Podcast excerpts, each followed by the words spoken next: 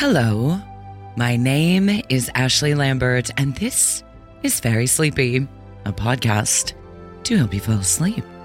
So, close your eyes, take a deep breath, and settle in, and get ready for tonight's story The Treasure Castle by Henry Beston. Since ancient times, dwarves have been creatures of myth and legend, whether they're toiling away in dark caves searching for gold or helping heroes on their quests.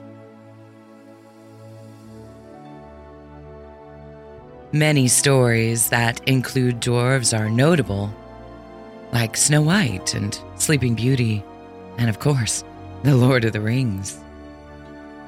Tonight's story, The Treasure Castle from the Firelight Fairy Book by Henry Beston, tells the story of great riches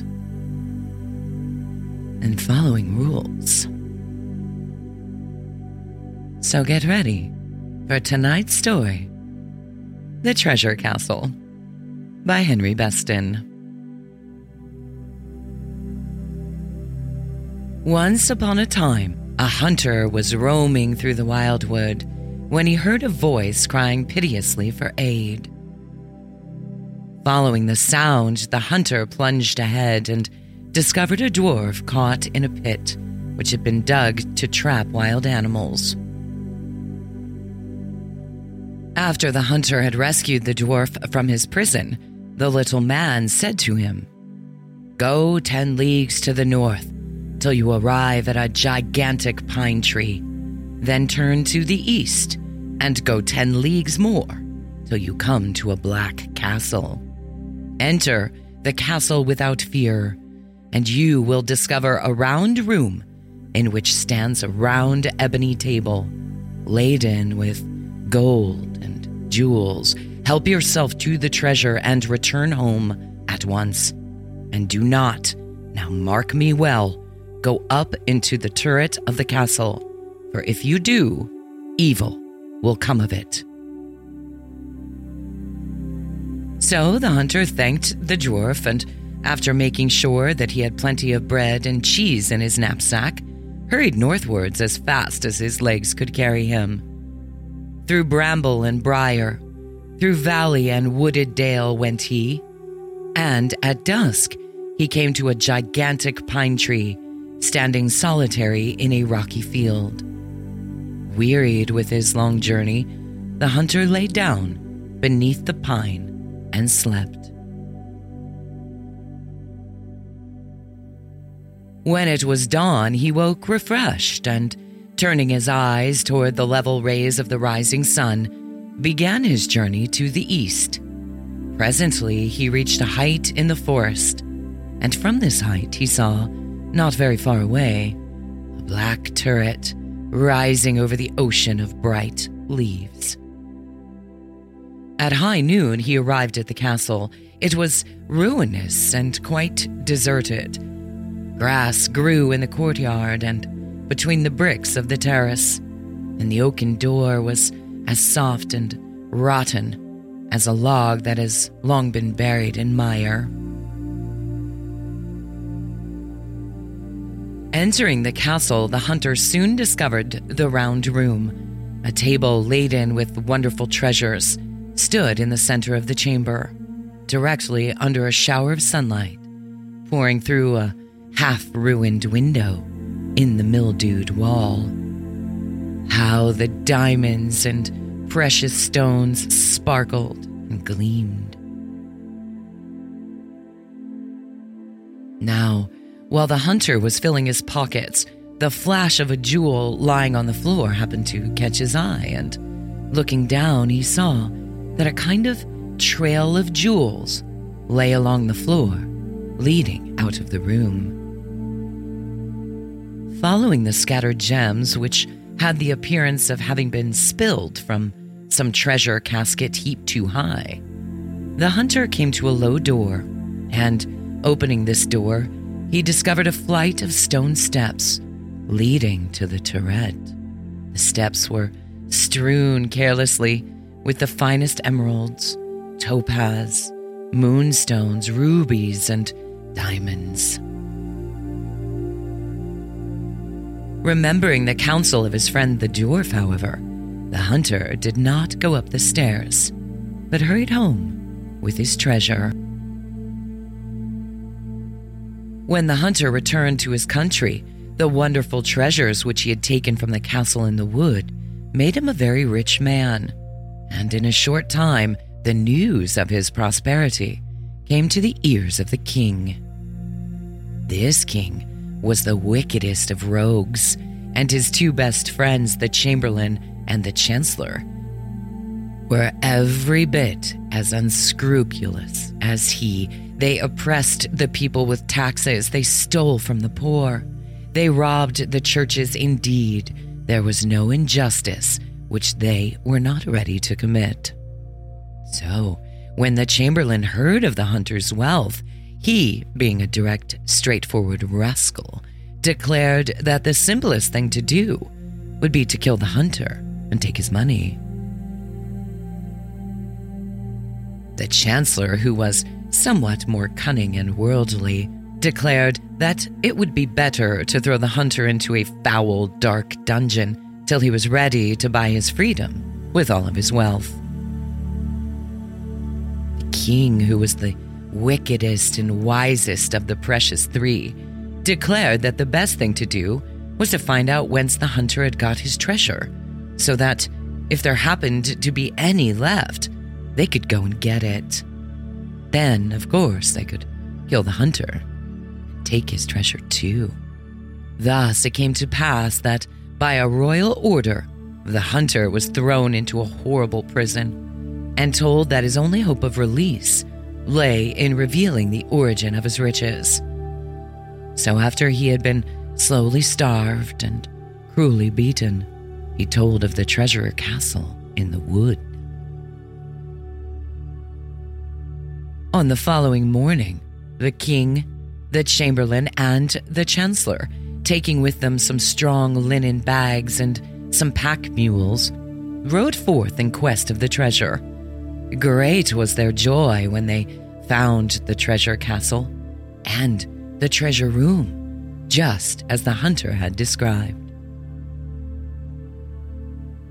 The chancellor poured the shining gems through his claw like fingers, and the king and the chamberlain threw their arms around each other's shoulders and danced a jig as well as their age and dignity would permit. The first fine, careless rapture over, they began pouring the treasure into the linen sacks they had brought with them, and these, filled to the brim, they carried to the castle door. Soon, not the tiniest gem was left on the table. Suddenly, the chamberlain happened to catch sight of the gems strewn along the floor. See, see, he cried, his voice shrill and greedy. There is yet more to be had.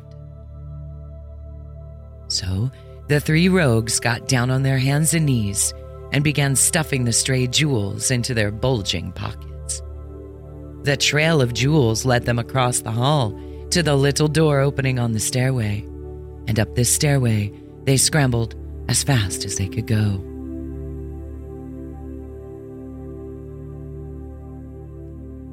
At the top of the stairs in the turret, they found another room. It was round and lit by three narrow barred windows and in the center of this turret chamber, likewise laden with gold and jewels, they found another ebony table. With shrieks of delight, the king and the chancellor and the chamberlain ran to the second treasure and plunged their hands in the glittering golden mass. Suddenly, a great bell rang in the castle, a great brazen bell whose deep clang beat about them in throbbing, singing waves. What's that? Said the three rogues in one breath, and rushed together to the door, but the door was locked. An instant later, there was a heavy explosion which threw them all to the floor tossing the treasure over them, and then, wonder of wonders, the castle turret with the three rogues imprisoned in it detached itself from the rest of the castle and flew off into the air.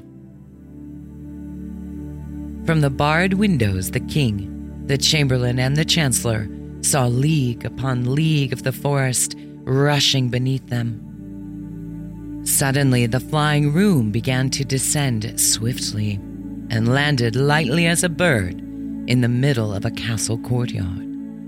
Strange looking fellows with human bodies and heads of horses came rushing toward the enchanted turret and seized its prisoners. In a few moments, they were brought before the king, to whom the treasure belonged. Now, this king was the brother of the dwarf whom the hunter had rescued from the pit. He had a little gold crown on his head and sat on a little golden throne with cushions of crimson velvet.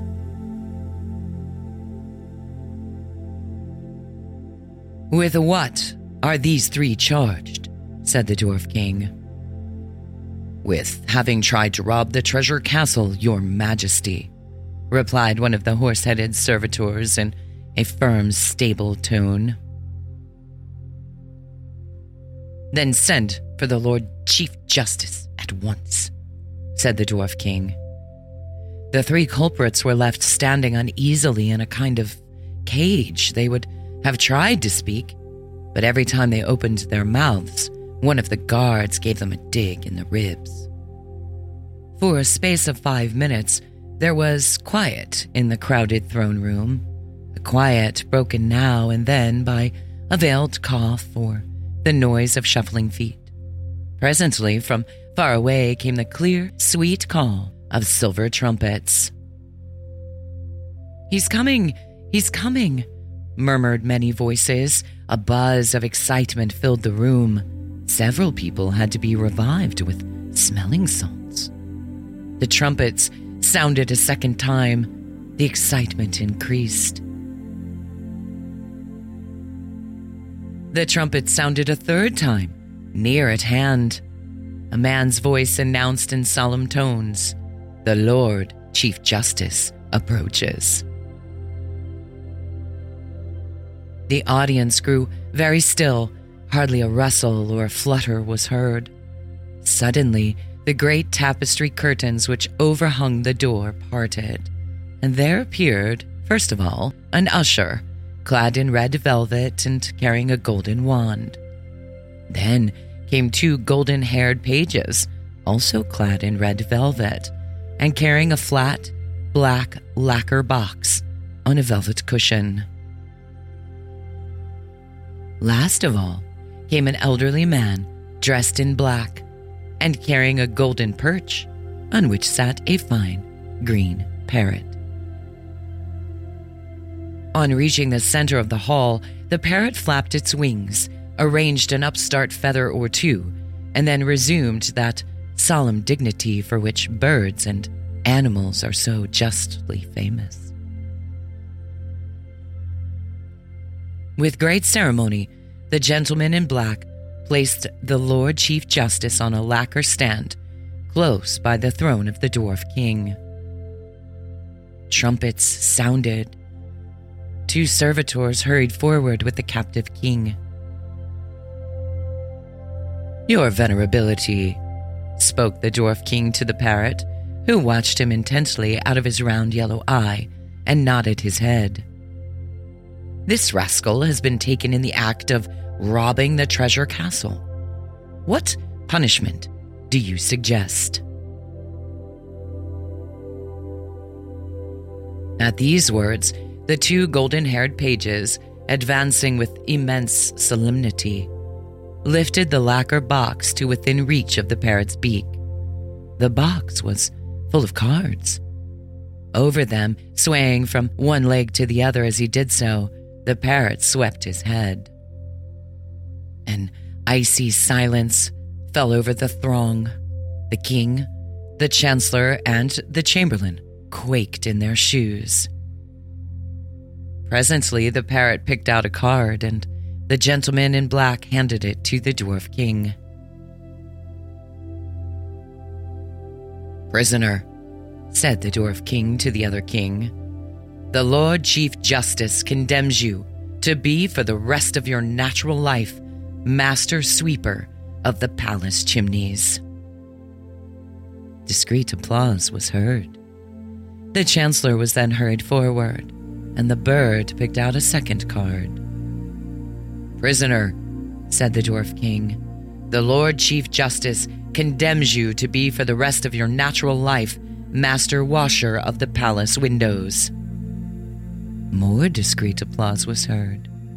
And now the chamberlain was brought to the bar. The parrot gave him quite a wicked eye and hesitated for some time before drawing a card.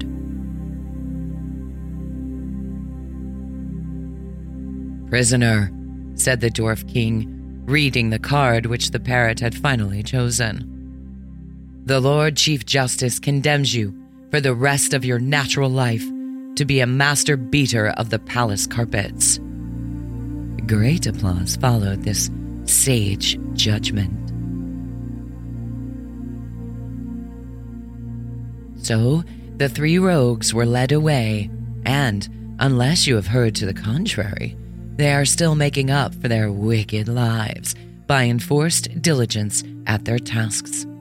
The palace has 596 chimneys, 8,753 windows, and 1,199 large dust gathering carpets. And the chimneys, windows, and carpets have to be swept, washed, and beaten at least once a week. Now, when the king, the chancellor, and the chamberlain failed to return, the people took the hunter out of his prison and made him king, because, after all, he was the richest and most powerful of them all. As for the treasure of the treasure castle, it is still there, packed in the linen sacks, lying just inside the great door. Perhaps someday you may find it. If you do, though, don't be greedy. And don't go up to the turret chamber. The end. I hope you enjoyed tonight's story, The Treasure Castle by Henry Beston. Thank you so much for all your downloads and your support, your comments. I appreciate that. I'm Ashley Lambert, and this is Fairy Sleepy. Until next time, good night.